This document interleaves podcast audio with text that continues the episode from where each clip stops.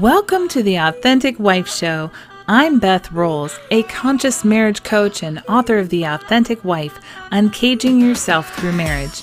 I help driven moms who love their kids more than they hate their marriage use the conflict in their relationship to become their most authentic selves so they can create a relationship and life they don't want to escape from. Stop waiting for your husband to evolve and start making every day feel like a vacation. You can find my book, tons of free resources, and Happily Ever After, the only marriage-saving coaching program, on my website, the authentic wife and mom dot com. Thanks for joining me today, and let's get started.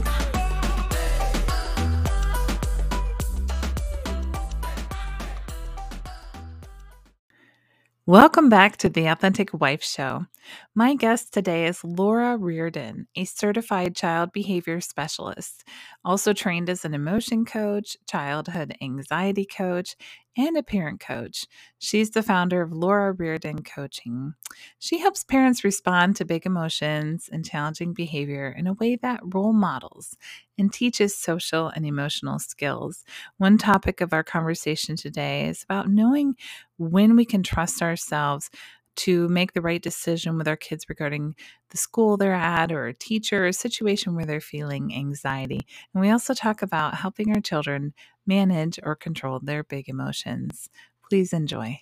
Hello, Laura. I'm really thrilled that you've given me some of your time this morning to pick your brain and learn what you've got to share with us. I know that you are a parent coach, but this is not always what you did. How did you end up working with parents of children and getting all these specialties that you have? Hi, Beth. Thank you for having me here. It's a it's a pleasure. And yeah, I'd love to tell you about how I got here. I I it it all started really with my own children. I'm blessed with two children, a girl and a boy, and they are both sensitive kids who are prone to anxious feelings. And one would respond to their big emotions by lashing out, and the other would respond to their big emotions by really imploding within. And so I try what I wanted is to teach them how to manage their emotions and manage their behaviors. And I think in many ways, I had an expectation that they would be able to do that before it was really developmentally appropriate. And when they weren't able to do that, I would respond with traditional parenting tools like, you know, counting to three and consequences and rewards and ignoring unwanted behaviors, but it didn't help. And what I really wanted is to create peace in my home. And also what I really wanted is to give them skills so that they would grow up to be able to, you know, have the skills necessary to, to create peace in their own home. And I got to thinking, you know, I, I've worked with parents all my career in the capacity of childcare. I have a degree in psychology, but when my kids were born, I opened my own at-home daycare. Mm-hmm. And then I worked as a nanny. And so having worked with parents all my life, it got me thinking that I'm guessing I'm not the only one that is struggling with this parenting challenge. And so I became certified as a child behavior specialist and trained as a parent coach, an emotion coach, and a childhood anxiety coach. Mm-hmm. And initially, it was really all fo- focused inwardly on how can I use this knowledge and these tools to achieve the goals I want in my own family. And so I created this plan for my own family. You know, it was basically a three-step plan. How do, how to set myself up for success in managing my own emotions and behavior, because when, you know, the tools that I was using weren't working, I'd end up yelling. And so I understood the importance of my role in role modeling, managing my own emotions and behavior before I can think about teaching skills to my own kids. And so that was step one. And then step two was, how can I set my kids up for success in managing their own emotions and behavior? Because what I was doing previously wasn't helping. And then step three, you know, how as a family can we work to resolve conflicts effectively? Because yelling and worrying doesn't resolve anything. And then as my children grew older, I, I, I started working with other families, you know, how could they implement and create a personalized plan for their own family, for their own individual, you know, their biggest challenge, their temperaments, their specific needs of their, the, the people in their family. And so that's the long story of how I ended up doing mm-hmm. doing what I do today, working as a parent coach and specializing in helping parents who are really struggling with the big emotions and challenging behaviors in their home. Oh, yeah. That's wonderful work that you do. I love that you had a daycare. That was my plan when I had my kids. Uh, I was like, I'll just open a daycare and then I can be home with them. And my husband poo-pooed the idea, so I didn't get to, but I did end up leaving my job eventually to become a parent coach as well. Yeah. Uh, I love that you were a nanny too, because I feel like you can observe things so much better when it's not your own kids. really, oh, really so true. so true. Not get caught yeah. up in your own stuff and, and what it means for you to, you know, have a kid who's having big emotions. You said yeah. that one was kind of lashing out and the other one was imploding. In my house, my son is the one who lashes out and my daughter mm. is the one who would take it inside. Is that what you usually see? That usually boys are the ones expressing and girls are the ones holding mm. in? Uh, well, in it, in fact, in my home, it was, it's my daughter who in her growing up years would lash out and it was my son who would shut down. So it just goes to show it's really more about temperament than gender. Mm, that makes sense. That makes sense. Yeah. So one of the things that I experienced and that a lot of my clients experienced was my daughter was really sensitive and we would have a really hard time with drop off. And I know that there's mm. also developmental needs there. Like she probably was started too young. I could have kept her home. Probably would have been better for her developmentally to stay home longer with me. But unfortunately I had a job and I had to take her to school and that was a struggle. But then as they get older, sometimes I've noticed clients have kids who are like moving into like the last year of preschool or even kindergarten, and they're still having anxiety about school. What do you tell parents who are really concerned between knowing like whether they need to just push and help their kids handle that, or is it they're actually a problem that they need to, you know, maybe change a school or ask for a different teacher or something? How do they kind of find, you know, discern the difference there? Yeah, that's a great question. I mean, it always starts with ourselves.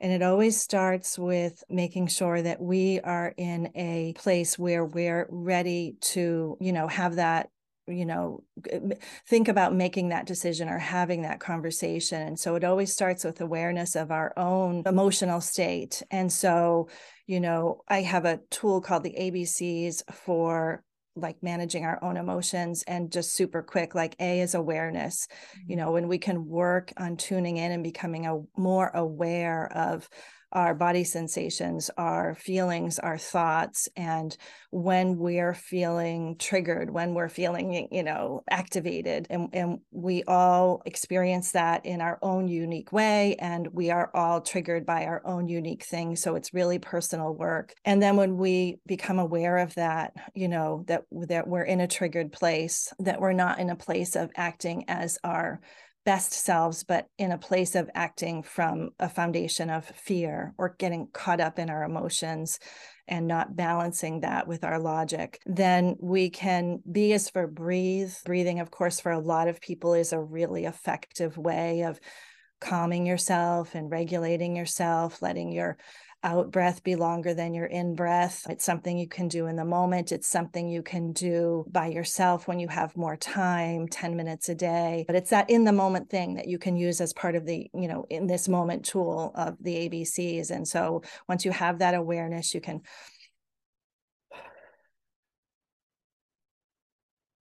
take that breath. And for those for whom breathing isn't their thing, there's so many other ways that we can calm ourselves in the moment. And for some people, it can be putting your hand on your heart to center yourself and ground yourself. For some people, it can be taking a sip of water. For some people, they need to move their body. And so you can figure out what works for yourself. But again, when we're trying to think of something that's in the moment that we can do, we can't go out for a jog, we can't, you know, go to the gym. But even just like stretching our arms or like pushing against a ceiling. I mean, I've heard of moms who will like literally do a few jumping jacks in place. And hey, whatever it takes that you can do in the moment to just kind of recenter yourself and, and bring you back to that calmer place. And then C is is is compassion. You know, we can we can then have the thought of we can we can we can consider our thoughts. And if our thoughts are coming from a judgmental place, we can replace those, you know, both for ourselves. We can have compassion for ourselves and um, recognize that it makes sense that we're feeling triggered in this moment. And, you know, this is this is a hard moment, and it makes sense that we're feeling triggered. And we can also consider our thoughts for what's triggering us, you know, and if it's our kid, if it's our kid who's struggling to go to school, we can, you know, just have that quick in the moment, compassionate thought for our kid. Yeah, this is hard for me, and it's hard for my kid too. Mm-hmm. And just that really quick A B C, you know, the more you do it, the quicker you can go through it.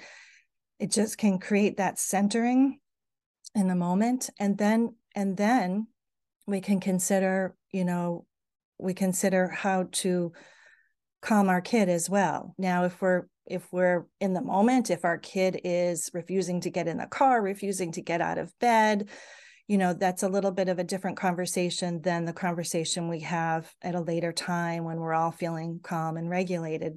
Mm-hmm. But once we've calmed ourselves and we can come at it from that place, you know, and we're needing to then calm our kid, we can we can think of co-regulation is basically something that means to share our calm with our kid. And that's why we need to start with having our own calm before we can do that. And the way we can help calm our kid is, again, so individual, because different things help different kids. You know, I talk to parents and I hear them say, oh, I hear we're supposed to label feelings, and that makes my kid crazy. Or, you know, I hear that we're supposed to, you know, I try to give my kid a, a hug, and that just agitates them even more. And some parents, you know, hear people talking about this one size fits all solution, and it doesn't work for their kid. And that's because the The topic of co-regulation is is a, a much more complex, much more personal approach than is sometimes acknowledged. And so it's the work of, you know, as, as a parent, of course, we know our kid best. And so we can get to that solution best. You know, there's no one that can tell you, yeah. you, you know, how you can calm your kid, but you can experiment, and you can, you know, try a, a whole variety of things of what just kind of like, for me, like when I took that breath, like you, maybe you even heard it in my voice, honestly, like it really kind of soothes me. And then, you know, we can figure out what soothes our kid in that moment. Mm. Um, and then to get at your larger question, you know, what can we do about this? How can we solve the broader pro- problem of our kid really struggling to go to school? And that's, you know, that's really the third step of, of, of the plan, which is, you know, how do we resolve conflict effectively?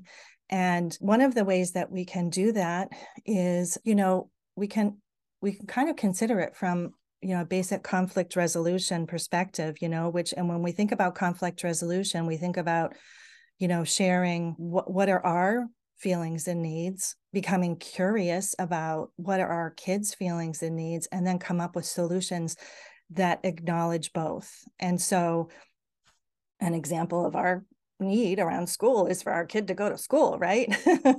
And so that that's that's our need, and and and maybe even to go to school in a way that takes less out of us, takes less out of our morning, takes less out of our kid. And our kid's need is to feel safe, and that's why they're struggling to go to school, is because there's something happening, whether it be transitions are tough for them. Our anxious kids tend to struggle with transitions. It could be that there's something happening, you know, at school. That's that that could be anything from, you know, a conflict related to another, you know, chi- a relationship with another child, or conflict related to a struggle with learning, a conflict related to, you know, yeah, sensitivities to noise or light, or, you know, things like that. So we really want to become curious about what it takes to help our child feel safe. And the older they are, the more engaged, the more we can engage them in that conversation. And the younger they are, the more we need to, you know, make some educated guesses and do some experiments to kind of figure out what's happening. But one of the most effective things that we can do, really regardless of their age, is to engage them in the problem solving. Because when we ask a kid to be part of the solution, you know, hmm, what's, you know, what, what would help, what would help you do this in a way that feels more manageable for you, or feel, you know, feels easier to do? They, what would help? What would make this easier for you? You might be really surprised about the great ideas that they come up with, things that we might never have considered. And when they're part of the solution, they're going to feel much more engaged and cooperative in implementing that solution. Yeah. You made some really great points. One of them that I think is one of the most important is the work I do with my clients a lot is their own energy and being regulated ourselves. How can we expect our kids to be regulated if we're dysregulated? And so figuring out what those different triggers are and things we need to heal from and reasons why we might be feeling the way we do, addressing that first, I think is so critical. And I've seen a lot of clients, you know, the problem with school goes away once they can walk yeah. up to the teacher's door without anxiety, then their child yeah. is fine. But I love also the point of figuring out what the child's needs are, what, what else is going on, being curious, figuring out if it is an issue with the teacher, if it is something with another student, or there's something else happening that we don't even know about, getting really clear on that. And then of course, having them be part of the solution is so brilliant, because I had one client who had, she was ready to do something different with her son, and, and he was okay. He's, she asked him about it. He's a little bit older, and he's like, you know, actually I'm, I'm okay here. It's, it's, it's all right. It works for me. So I think that, you know, we try to logic our way to a decision a lot of the time, and then we don't understand what is the way forward, because we don't realize that the emotion isn't a part, you know, is a part of that thought process and is a part of decision-making. And there's so much value held in our emotions when they are current, you know, in the moment, not coming up from things in the past. So I love your advice, and I love the simple A B C process and reminding people to breathe, because that yeah. usually is a quick instant way to help them calm their nervous system. I love that. What do you do? So I feel like, you know, a lot of us are really good at sitting with people. Eventually we're good at sitting with people in their pain, like when they're crying mm. or when they're anxious, we we're okay with sitting with that emotion. It feels a little bit more familiar. But what do you say to a parent who has a child who is explosive and is expressing, especially anger a lot? How can they sit with somebody who's angry without trying to mm. change what they're going through or their experience? That's such a great question. And, you know, to to to step back even just a moment to what you said initially is, you know, I, I think that's a point worth spending a moment on when you say, and this is so true, that kids who express their emotions through what feels like more acceptable ways, like crying, um, using their words to say, this is really hard for me. You know, in many cases as parents, that's a lot easier for us to take in, to hear. And yet, as a culture, in many ways, we're taught not to value feelings. Mm-hmm. And we're taught to make them go away, to sometimes, you know, to either just make them go away by solving the problem so they don't have to feel their feelings, or to, you know, punish them, go, you know, go to your room until you're done crying, go to your room until you, when you can be calm, then you can come down, mm-hmm. you know, so even though they're expressing their feelings in what feels like more acceptable ways, we can still as a culture have a tendency to want to shut them down. And ironically, it's shutting those feelings down that fuels the kid's inability to, or will fuel a kid's inability to feel their feelings without being re- reactive, without lashing out or shutting down. Because when we send the message that, oh, we can't handle their big feelings and we don't think they can handle their big feelings, then when they have these big feelings, they feel the need to make them, you know, for them to make them go away by, you know, by getting angry and yelling instead of crying and sharing, or by, you know, just kind of shutting down and not unburdening themselves, not, not sharing those vulnerable feelings. And then, you know, the kid feels alone with them, and they can build up and really feel hard to tolerate. And then, of course, they can um, get stuck in anxiety, or they can ultimately lash out themselves and become explosive themselves because they've tried to hold it in and hold it in and hold it in, but then it, it builds up. So I, I think that it's just an impor- important opportunity to remind parents of the importance of, as you said, sitting with feelings, because that is such a powerful and beautiful thing that we can do as parents, because it helps our kids to basically build emotional strength in being with uncomfortable feelings, mm. instead of building emotional fragility and inability to be with their feelings. Because of course, it's in feeling our feelings and processing through our feelings that we can then be free of our feelings and move past them. And so it's such an important thing to do. That all that said, to your point, it is so much harder to do that when our kid is expressing their feelings by being mean, or by yelling at the top of their lungs, or by hitting, or, you know, we, we often, we often don't even know that is expressing feelings.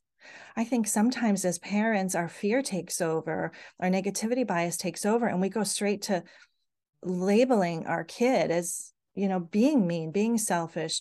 They should know better. They should do better. Maybe there's something wrong with them. Maybe there's something wrong with us as parents. And so we, I think that it's hard for us to even process in that moment that this is a kid's way of ineffectively expressing their feelings. So I think the biggest thing is gaining the knowledge that, um, or gaining the awareness that when our kid is, when, when we feel unsafe, you know, we're, we're, it's fight, flight, or freeze, right?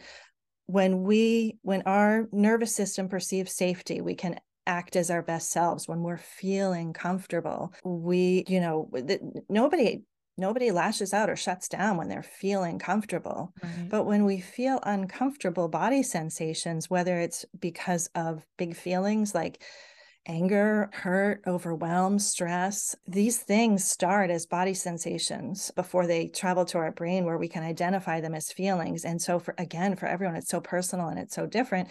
It can be a nervous stomach. It can be the tightness in the chest. I feel it right here in my throat in the middle of the night when I'm thinking those thoughts. I feel it here. I've come to learn that. My daughter gets a headache. She gets it in her head. So when we, you know, when, when we can become more aware of, of, of, you know, our, the sensations in our body, we can become more aware of when we're moving into that fight, flight, or freeze, that our nervous system is perceiving a threat. And of course, for our ancestors, that was, you know, the difference between life and death. And for us in present day, it can get triggered by certainly life-threatening experiences, but also non-life-threatening experiences, because our nervous system doesn't know the difference between an actual threat and a perceived threat.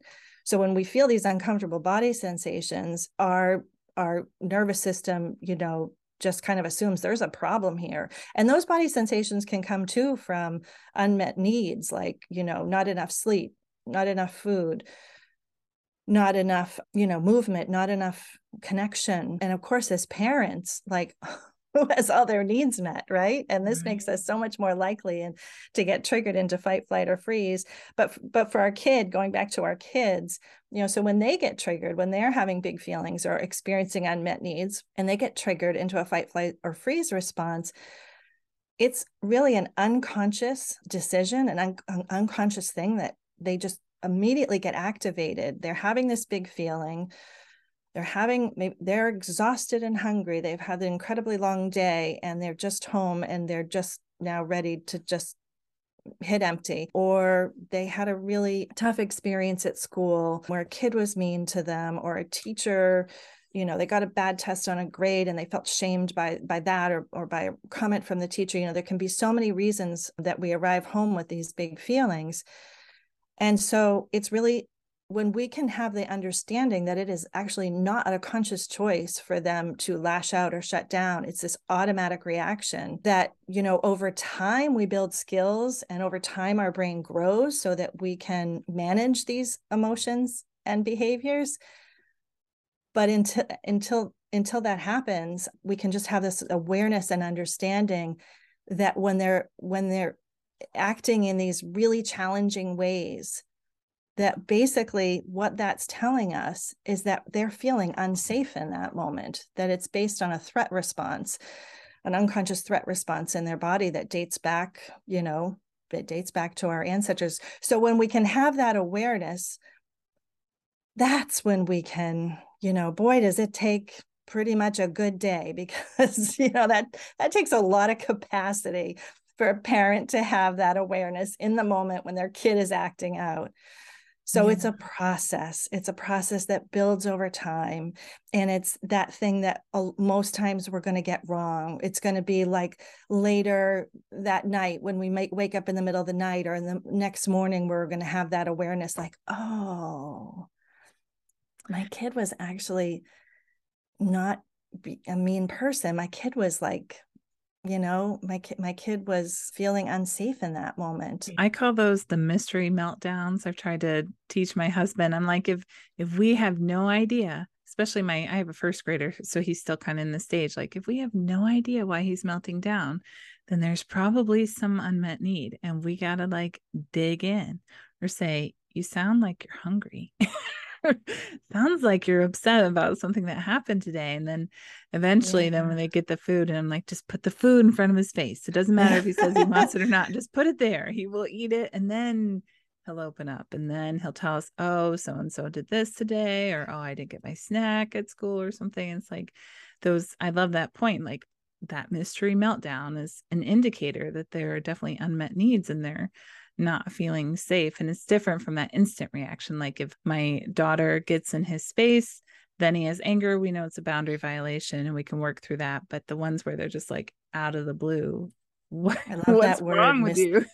Mystery meltdown. That's, that's awesome. I've never, I've never heard that before. I love that very much. And I love that, you know, your kid, you know, you know, your kid in that moment needs food. You know, and I've heard a lot of parents say that, and, and not necessarily that it's food, but, you know, they know, oh, when my kid gets like that, this is what they need. It could be sleep. It could be, you know, some downtime. Yes. It could be what, what, what have you. But, you know, that's where the, you know, your kid, kid best comes in, and where you can really personalize this. Absolutely. Just thinking instead of like our inclination is to fix, to problem solve right now. But like this past week we had a guest over, and our kids stayed up late every night, and they had Halloween candy every single night. Mm, trick or treat yeah. every Saturday. It's like, no, yeah. he's not a bad kid. He's responding to all these things that have happened this week. So we just need to be aware.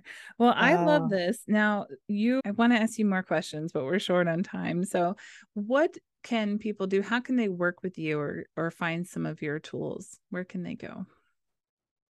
Yeah, the best place to find me is on my website, laura reardon coaching dot com. You'll find some blogs that will help you, you know, go a little deeper on some of the topics that we touched on today, you know, why it makes so much sense that our kid lashes out or shuts down, why it makes so much sense that we yell as parents.